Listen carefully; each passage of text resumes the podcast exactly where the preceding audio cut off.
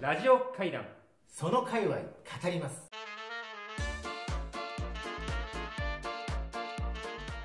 ちなみにちょっとマミさんあの質問ちょっと変えますけど、はいはいあのー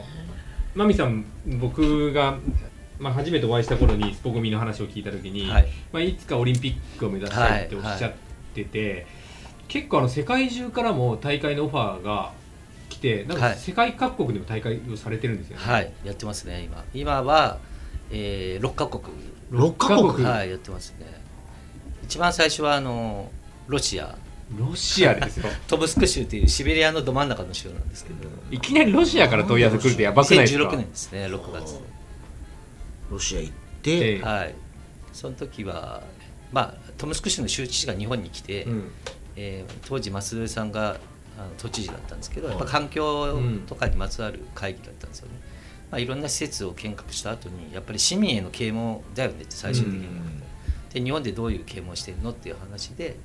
いやスポーツと掛け算したゴミ拾いやってる団体があるっていうのをどなたか言ってくださいほうん州知事があ「それ面白い海外でやったことあるのかって多分ないはずです」ってでそこから連絡がへえすごい話だねこれね、やっ行ぱりきましたやり続けるってすごいんですよ。すごいマミさん毎年今年間で何回ぐらい大会開催されてるそうですねもうトータルで今1200大会ぐらあいトータルで延べ、はい1200大会、はあの延べうん、延べだから年間だと100大会ぐらいい100そうですね今うんだんだん伸びてきて、去年が110大会ぐうらい、んうんだから110都市でやってるわけですよいやすごいね月そうあだか年間らこうあのそうそういう意味ではあのスポゴミをやりたいと言ってるチームとか団体もたくさん生まれ始めてるんですそようですね、はい。僕らはその営業をこうなんか主催者さんとか自治体に営業するスタイルじゃなくて問い合わせでインフォで問い合わせ来てるところとまあ一個ずつこう打ち合わせして大会に結びつけてるので営業スタイルじゃないので本当にやりたいというところが今は本当に本当おかげさまでマミさんがスポーツだからこれマミさんはこれはスポーツゴミ拾いの組織団体があるはいんですよね、はいだからそこの方にその団体にお問い合わせをすると,、はいえー、とやり方とかルールとか何かを教えてもらえる、手伝ってくれるあそうですね僕らはやっぱりそのスポコミ自体はその街が競技エリアなので、はいその安全面だったりとか、はいそういうところは必ず、まあ、一番大事じゃないですか、はいはいでその必ず一人ディレクターがあつまり担当ねする、そうかな勝手にスポゴミって大会できないんですよはいということになるそう、マミねさんたちが、うんあじゃあ分かりましたやりましょうって言ってそのルールとかコーディネートして、はいじゃああのどこどこ大会ですっていうことをちゃんと公認してあげないとできないあーでディレクターの人がはい、必ず指導し、指導に行ってはい事故ないように、はで一回やると結構リピーターになってくるんい、ですそようねですねやっぱり7割ぐらいは7割がリピートするあー自治体はもう特に1回で終わんないですねへ毎年開催してくださるそうなんだなんかスポンサーのちょっとまた商売の話なんですけどスポンサードでうんぬんっていう大会もあるわけありでますすかねはい、あー最近すごく多くなってきたのは企業のなんか新入社員研修とかおーあとはあの部署間うのんコミュニケーションを図るためのこうなんかイベントとしてあ取ーり上げるんですようんなるほどねだってあのもうあの大変あの恐縮ながらええ馬見塚さんはプロのスポゴミ団体ですから、ね、だからつまりもうご職業ですからスポゴミがあプロそれえププロロですプロですはいプロですそうプロですゴミ拾いで食べてますそうなんですよ、そうですよね、うんああなるほどねそうなんですまあそれで食べてたらプロですねそでも僕の今パートナーのお母さんがあのもうもう70ぐらいなんですけど、はいまあもうもうだいぶ付き合ってなりますけどいまだに僕の仕事をあの街でペットボトル拾って換金して生活してる 思あってるんですよーなんでそれがお金なのか分かんいないからいくら説明してもうそうだからねあのそのパートナーの方のねご実家に帰られるとあちょっと食べなさい食べなさいすっってご食いべな肉さい肉をすごい食べさせられます あれどのぐらい拾って持っていけばいくらになるのかしらそういう感じなんみたいですよなね そうじゃないんですよとあすごいでしょって ね50円とか100円とかでもなんか最近ねスポゴミ甲子園とかって言ってね、うん高校生が大会やってこう全国区のこうニュースになるじゃないですか、はいもうそういうのご覧になられて、うん安心されてちょっとずつ理解していただいてますもらってますでも基本的にゴミ拾いで生活されてるってあアルミの値段が上がってきたわねとか言われちゃってねお母さん違いますよっていう話でね、ああそうですか私も参加したことがあるんで、非常にこう私事というか経験者としては、いいプロジェクトというかいい取り組みそうですねだから高校生もだから年間まあだからこれまで多分延べ3か校が そうですね今、えーとまあ、2019、まあ、これ参加校というか人数で出してるんですけど、さん2019年20都道府県でやらせスタートして、うんで1197名参加してあで2020年コロナ禍でしたけど、うん25道府県で開催して1300人、あ増増えててますねうんうんはあで2021年去年は30道府県にすごい、えーエリアが増えて1400おでーすか年々なんかあれですよね高校のなんか部活になった団体とか高校もあるんですよね、部活になったのそうそう、はい、ありますね今、まあ、あの2010 2020年の優勝校の川口工業高校さんはもともと掃除部っていうのがあって、え優勝したもんですからその掃除部の人気がすごい上がって 今部員がすごいことになってるって言ってでます本当にあの優勝を目指すために日は々い練習に取り組んでるっていう練習をするんですね練習してますはいっつってねはやっぱりいろいろ足腰含いめ、そうなんですよちなみにあのスポゴミはええアニメになりましたかなんとそうなんですよアニメですよアニメもうなったのそうはい、にゃ何になったんですそう見れますよあの DTV とかでスポーツゴミ拾いの、うんはアニメアニメあそうえうんどんなアニメなんですかあ 大丈夫大丈夫山さんい驚きますよね驚きますよマミさんもねそうちょっとね、うん過ぎますようん本当に、やりすぎですよアニメにしたんですかそしていただいたっていううまあアニメになってですねもうその世界ではもうあスポゴミが世界的にこう有名な大あのスポーツとして認知されててスポゴミの、まあ、優秀選優あの優秀な選手たちは世界的なトップスターになっていてあそのアニメの世界ではね、あはーい、そうですそうですでもそんな世界を目指してるそうですね、まあ、僕ら、まあ、まあ今まだ海外6カ国ですけど、うんもっとこう増やしていこうと思ってますし、あとはその、まあ、さっき奈美さんオリンピックっておっしゃいましたけど、まあ、2020の時もうんうん6月5日の世界環境デーに一緒にやらせていただいたんですけどスポーツうにんうん JOC アスリとアスリートの人たちと、はい、一緒にアスリートが出て夢を叶えてますよ、近づいてる感あるね近づいてる近近づづいいててるる感あるねでも当面の次の目標としてはやっぱり2024年のパリオリンピックうん、これでちょっと一発6月5日2024年の6月6 5月日に5日、ちょっと照準合わせて、うんまあ、もしくは来年、うん2023年か、はいはい24年かうん、にパリでスパコンやりたいなって今ちょっと計画してます、パリでスポーミがそのオリンピック直前とか前年とかにやれてればはまただからオリンピック公式イベントとしてやるっていうのはなんね、いそうでですねオンなんソワかですよ2020の時はそうだったのでそうあそうだったんですよーすごいそうなんねですごいねありがとうございま事務方は何人ぐらいいらっしゃるす今僕の下にいるのは4人いて、うんあとはその支部をしてくださってる方たちがいらっしゃるのであの例えば山形とか秋田とか新潟とかみんなボランティアの方なのややっぱり僕らはもうボランティアはやっぱりですねあ山そう沢そうさんそうそういう話ねボランティア、うんやっぱりその当時、うん NPO のゴミ拾いの団体の方とか、うん交わることもあってお話も聞いてたんですけど毎年やっぱりこういいことやってらっしゃるのにあんまり楽しそうじゃないというか、うんまあうん、助成金だけにこう頼りがちじゃないですうか、んああいう活動って、はいはいまあ、そういうふうには僕らはあんまりなりたくないなっていうかちゃんと自分たちのコンテンツをこう高めていくとお金に必ずなるはだろうと思って。まあだからそういうやり方をやり年ました間100団体の皆さんは、うんあの公式だ公式な大会として、まあ、一緒にやるやってややるために、うんまああのいくばっかの資金をお支払いしてやってるってことですそうねですねあー大会ごとに予算を僕らが計上して、へえで予算をいただいてなので自治体さんもなんか毎年予算化してくださって、はいはあすごいですねじゃないとですねやっぱりなんか続かないうんんなんかしらスすタッフがいたりとかだからですプロのスポゴミ、い、わごいですねねゆる社会起業家ってやつですね社外起業家だね完全にね、うんうんはあこれそうかそうかあの競合がいるんですよっていう話でもないわけですよねそうなんです僕らはもう本当にうんあの、オンリーワンだからもうそうですそうです、うんもう皆さん一緒にやりましょうなんて、はいまあ、ただなんかスポゴミっていう名前を勝手に、まあうん何の連絡も使われうるんことに対しては、まあ、例えば見よう見まねで、まあ、やれるものなのでやっちゃって、はいうん参加者が怪我とかされると、うんスポゴミイコール危ないゴミ拾いってなると、うんもう今やっていただいてる方たちに迷惑かけちゃうので、うんそこは必ず第一僕らには一うん回お話をうくんださい、うんでもしあのスポーツっぽくゴミ拾いやるのであれうば、んあの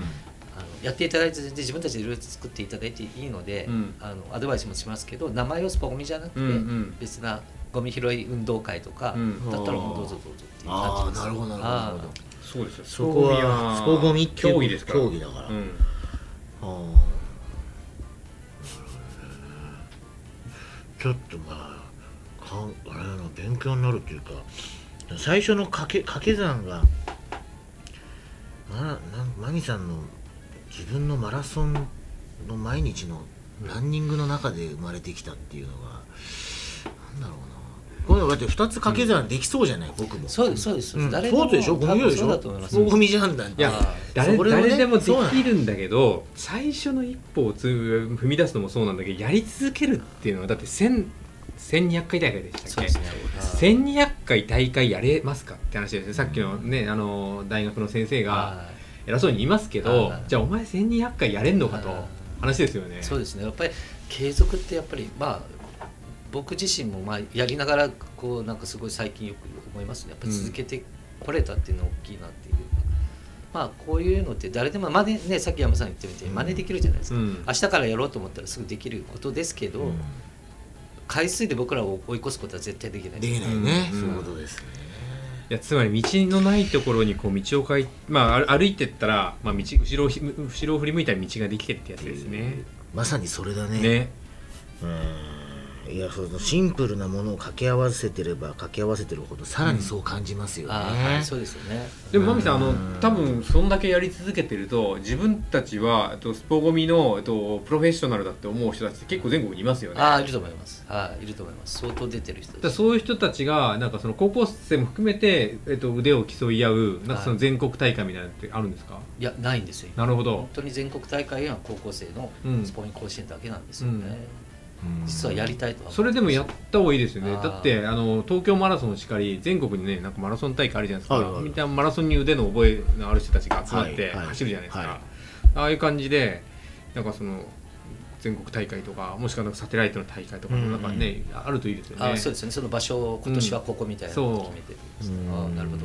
あでもそれはつかあるあるありかなね、だってみんな高知龍馬マラソンとかなんとかマラソンとか行くとみんな喜んでマラソンしにあー一緒に行く横に行きますよね、うんで最初のスタートの時は本当に速いやつが前にいるから、スポゴミも本当のスターたちはまたこうやるんだよね、プロ枠みたいなのがあって、あの圧倒的に力の差があってでそれを触れてみてだからそれとかなんかねわかんない、勝手なこと言いますけどいくつかこう会場があってそこが予選会になってて、はいはいはいでそれあの、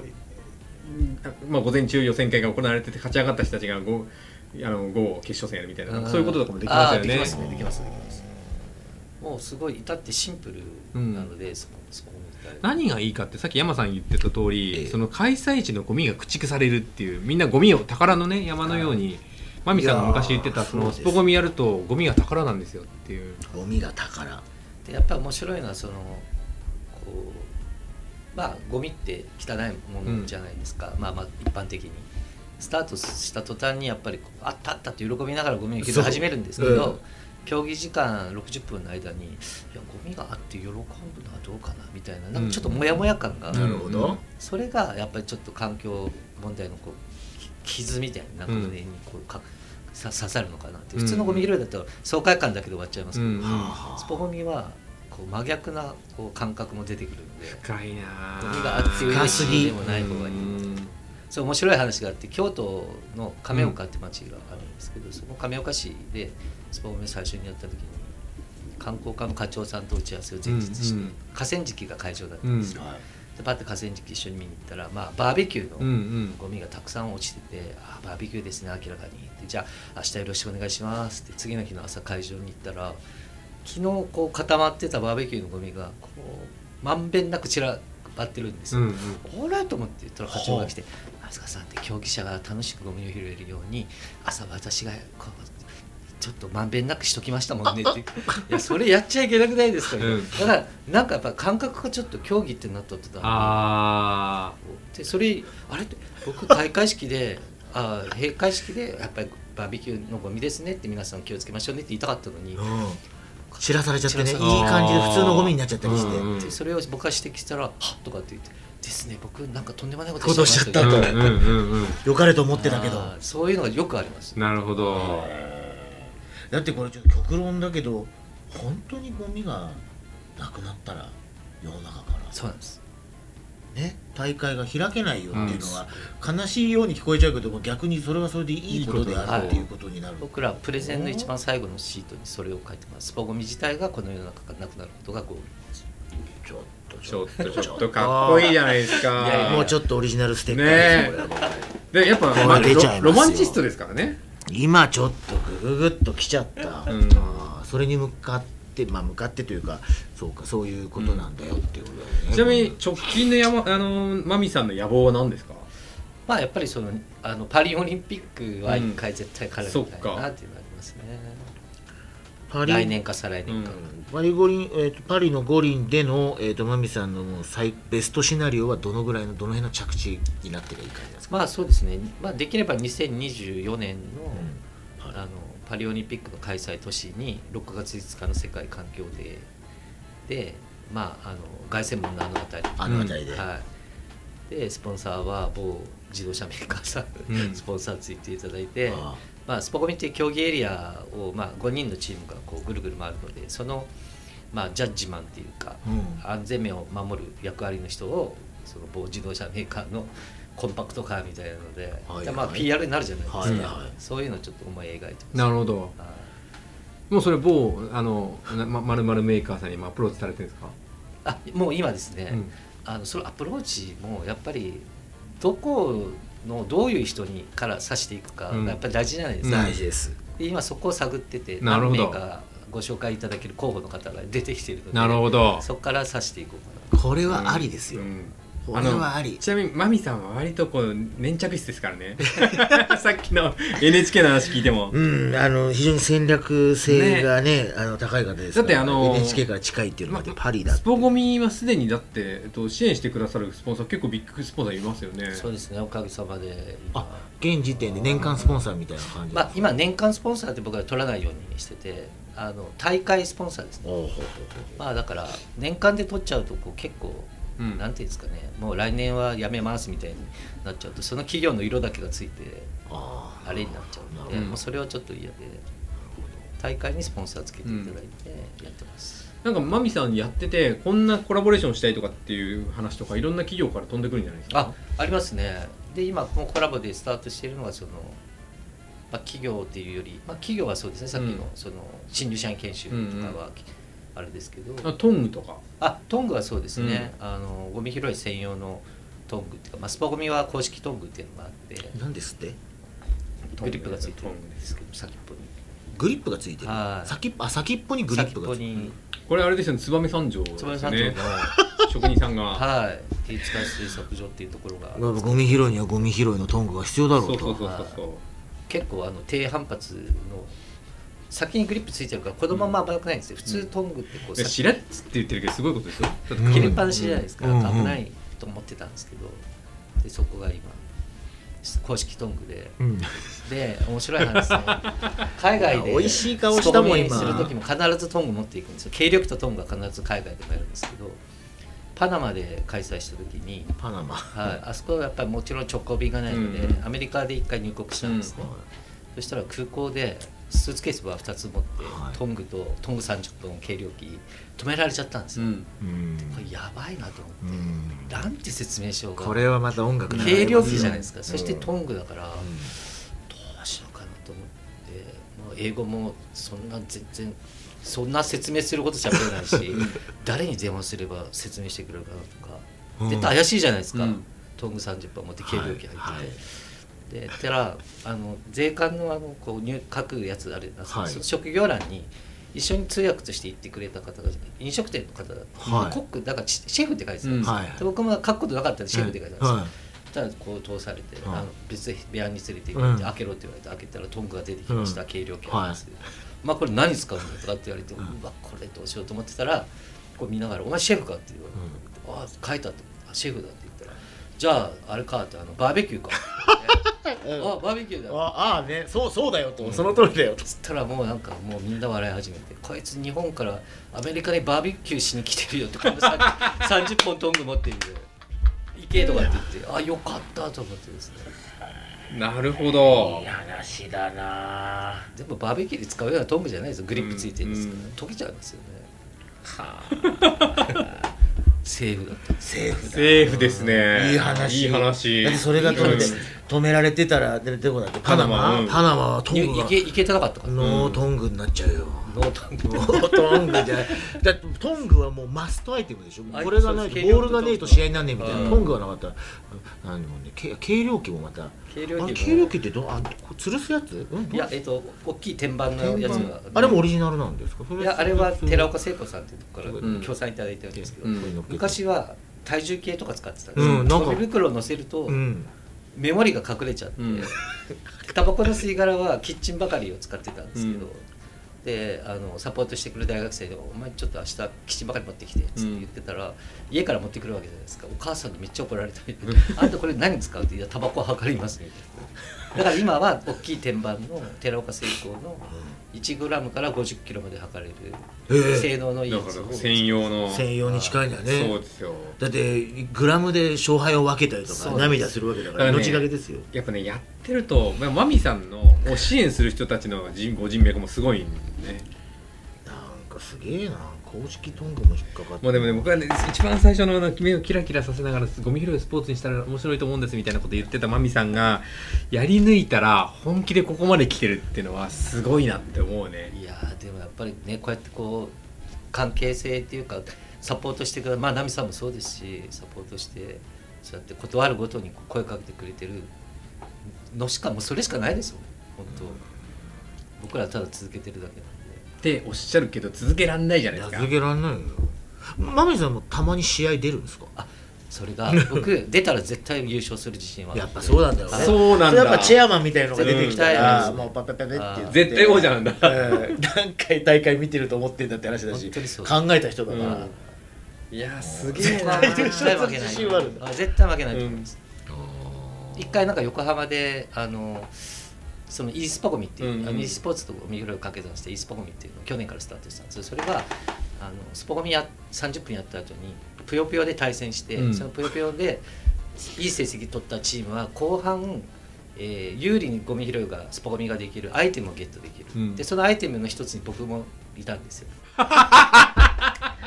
えー街をそう面白いスーパースケットで、うんマミさんを召喚できるみたいはいな、僕とか、うん街をよく知る人、うんうん街をよく知ってる人は、ま絶対有利なんで、うんやっぱそうあとはトングをみんな全員持てるとか、面け白いうんリアカー持てるとかいろいろあるんですけどであるチームが僕を選んでくれてでこれ絶対負けられないじゃないですか、そうで見事優勝してえマミさんじゃなかったなってで思もったら嫌だなあそののチームで高校生たちもすっごい工夫してその道具とかね、はいい、ろいろオリジナルアイテムっていうそのを作ってきてう、うん、あオリジナルアイテムはなんか1個とかは持ち込んでいいっていうそれはもうスポミ甲子園だけのルールだけそどうあーはあはああーみんないろいろ考えてきますよ面白あそこに発明があるんですよそういありそうじゃなそういよく考えたらお前ってのいるんであしょとこれスポゴミねあの僕がスポスポゴミ語るのおこおこがましいんですけど結局そのゴミを拾うこの体力の自信のあるやつとかいる目利きのあるやつもいるんだけど何が大事かっていうとその地図見てどこにゴミがあるかってこう目利きができうんねる、おっしゃるですよねそうマッパーみたいなやつとかねパーって合ってんの今それ、うんま、マッパーねって人大事ですよーね大事です大事です大事ですもうだからその制限時間内にいかに効率よくゴミ拾ってポイント稼ぐかってなった時にここにありそうとかっていうそうだよねかぶっていっちゃってもダメだしそうなんですよあもう取られた後だったりとかね、四つ谷の時も結構ありましたもんら何やつみ たいな「いたな」みたいなねフォーメーション組んでやる子たちもいたりとか、やっぱいりろいろ結様々構やっぱその作戦をちゃんと組み立てて戦う子たちがやっぱ強いですよね。ですねチームワークがやっぱり一番大事で、これはでも大学入試にも有利ですねね一芸で、うんこれでも絶対にマミさんサインを教科書に載るって乗るね一回でも英語の教科書に一回出あもうあ出すてでんにだであ載っている英語で載ってましたよ山さんすげえすげえいやーすごいまあでもなんかねオリンピックだっていう話ももう割とすぐそこまで来てそうだし、うんえー教科書にはもうすでに載っちゃ載ってたしなんですか大体叶ってるよねだからまが YouTuber になりたいっていうやつの後ぐらいに、あのプロゴミ拾いだから僕はだから全国大会を大々的にやってそのマラソンに東京マラソンに参加するんだって言ってあの東京マラソンって大体いつもその申し込んでも抽選で抽選外れちゃったりす外るもんねれちゃうじゃないですか、うんあのスポコミ全国大会また外れたんだよっつっていつ参加できんだ俺たちって なんか出れないってやつねそうあそれ面白いですおーなるほっていうねまあそうあのなんで、まあ、そ全国大会と、まあ、そのサテライトの大会が全それが観光にもつながるみたいなねどねああいい結局、はいはいたくさんの人が訪れると結局観光になるじゃないですか、はいはいはいはい、 でまたゴミ落としてっちゃったりして またゴミ拾わなきゃいけないって言って大変だなんつってああそうですかそうあと今街中が多かったりするんだけどやっぱりその河川敷とかねそうですねなんかそういうそ河川敷の海にゴミが出ない場所を駆逐するとかちょっとあそこってん河川敷見てゴミとかねあるとただ大変嫌ですやよ、っぱりその安全面めっちゃ考慮されてるからそう川とかそねう崖とかあるし危ないから、まあ、その辺は多分ルールの工夫とかはねいいると思いますけど、去年は対馬で開催しましたけどやっぱり対馬って日本で一番漂着海がうん、あの潮の流れで集まっちゃうところなんですけど、はいやっぱりすごかったですねでもなんかかあの河川敷沿いにちゃんと審判配置して国会先行っちゃダメみたいなことをちゃんとやればできそうですよねそうですよね、はい、河川敷とかもそういううん安全面だけ考慮できれ ば、というですね天下を着々と取りつつあるですね、まあ、三塚さんって僕はなんかあのこのこの回、まああの、ゴミ拾いもそうなんですけど N- NPO とか社会貢献事業界隈でも天下取ると思ってますあね社会事業社会貢献こう社会貢献事業界隈界隈では、まあそうです完全にね天下取りますねうんゴミ拾い界隈だけじゃなくてそうだってあの全国でゲートボールとかってあのたくさん全国でプレーしてる人いるでしょ、うんあれもなんか広めた人がいるわけじゃないですかあーあれすごいですよねそうだからきっと 全国にスポゴミの支部とか、あうんとそのあのいろんなこうなんか支部っていうかまあ競技団体がいっぱい生まれて、はいはいはでいその競技団体に皆さんが5人1組みたいな競技団体だからね全国を目指してっていう競技団体が全国にあるっていう世界はある気がしますね。うちのばあちゃんスポゴミやってんすよずっとなんていうやつが出てくるでしそうそうそうょそうはいはいあやしこしだとかなんかボケ防止でやってんだよとかそんなだからよさこいとかもねみあのチーム組んでやるじゃないですか。ですようね、んああいう世界が来ると思いますよ僕は。いやちょっと嬉しいその奈美さんの言葉にやる男だからねまみさんはねねここまで見ててもわかる途中この後すぐやめたりしないそうじゃない絶対だから僕とか山さんとかこうなんかね言うは言うけどなんか言いたいことは言うけどそんな1200回やれないじゃないですかそうなんですよでもやっぱり僕ももうちょっとその 年がもうもう今54なんですけどあ マミさんそうかはい54御年ちょっとも54う次のこううんなんかちょっと後継者ねそうそうそうですねそれはすごい今考えててなるほど後継者かまみさんこのんねなこ短パンでもう54ですよ、短パンの54のおじさんがもうしっかりとこう意思を継がせないうんそうそうそうと火がねでもお若いですねなんか会った時から変わんないですねあ本当全くまあ確かに見た目全然変わんないですねうんまあわかりますねじゃあまあ山山さんマミさんはなま何ですかね何回何回いやなんです私かねもうだからスポーツゴミ拾い会になってるけどそんなの当たり前だからさねゴまあ一応ゴミ拾い界隈のミ拾い界隈の会を海洋ですねであることはもうちょっと圧倒的にそんな感じですよ、うんでも先ほど奈美さん言ったその社会貢献社社会貢献事業事業会会のの中での海洋海洋になりそうですね、と思うんですけど、ねそうあダメのダメですかねいや我々全が然我々が上から認定するのもそうなんか丸々界隈のこうなるほおどあの王様なんじゃないかあなーって思ってることですすっごいよ嬉しいですねあの六本木のドンとか銀座のドンみたいなのいますけどあはいはいはいあのそれとはちょっと違うぞということで、うん社会まあ、まずじゃあゴミ拾い界隈の、まあ、海洋であるっていうところをあもうしましょうかでま間違いたなくでまた何度か来ていただいてそうですねあマミさんのポジショニングを確認し合うって試いう合痛いですね、ねえっ、と202423うんのあの6月前ぐらい、忙しくなりますから、ねパリ行かれる前ぐらいに、ねちょっともう一回、ちょっと緊急スクランブルですよ、これはそうですそうです、なんなら我々もなんかパリのねあエパリでエッフェル塔の下で公開収録、収録しちゃってるとかね 今、ボンソワですよ、ねパリの 前に、あのなんかエッフェルトの前にいます、ね皆さん、ゴミを拾っておりますって言ってね、いいですねという話をしましょうよ。しましょうというわけで今日はまあ三塚健一さんさんあありがとうございまりしがとうございたましたすごい楽しかったです当ですか頑張ります明日からまたあ明日も拾うんですか、 まず明日人間ドックなんでそこからそこからスタートです意外とね自らの足元がね、そうです足元のゴミには強いけど健康っていう足元もありますから、そこ本当お気をつけていたそだうきたそういうゴミ拾いもちゃんと言っていただいてありがとうございましありがとうございました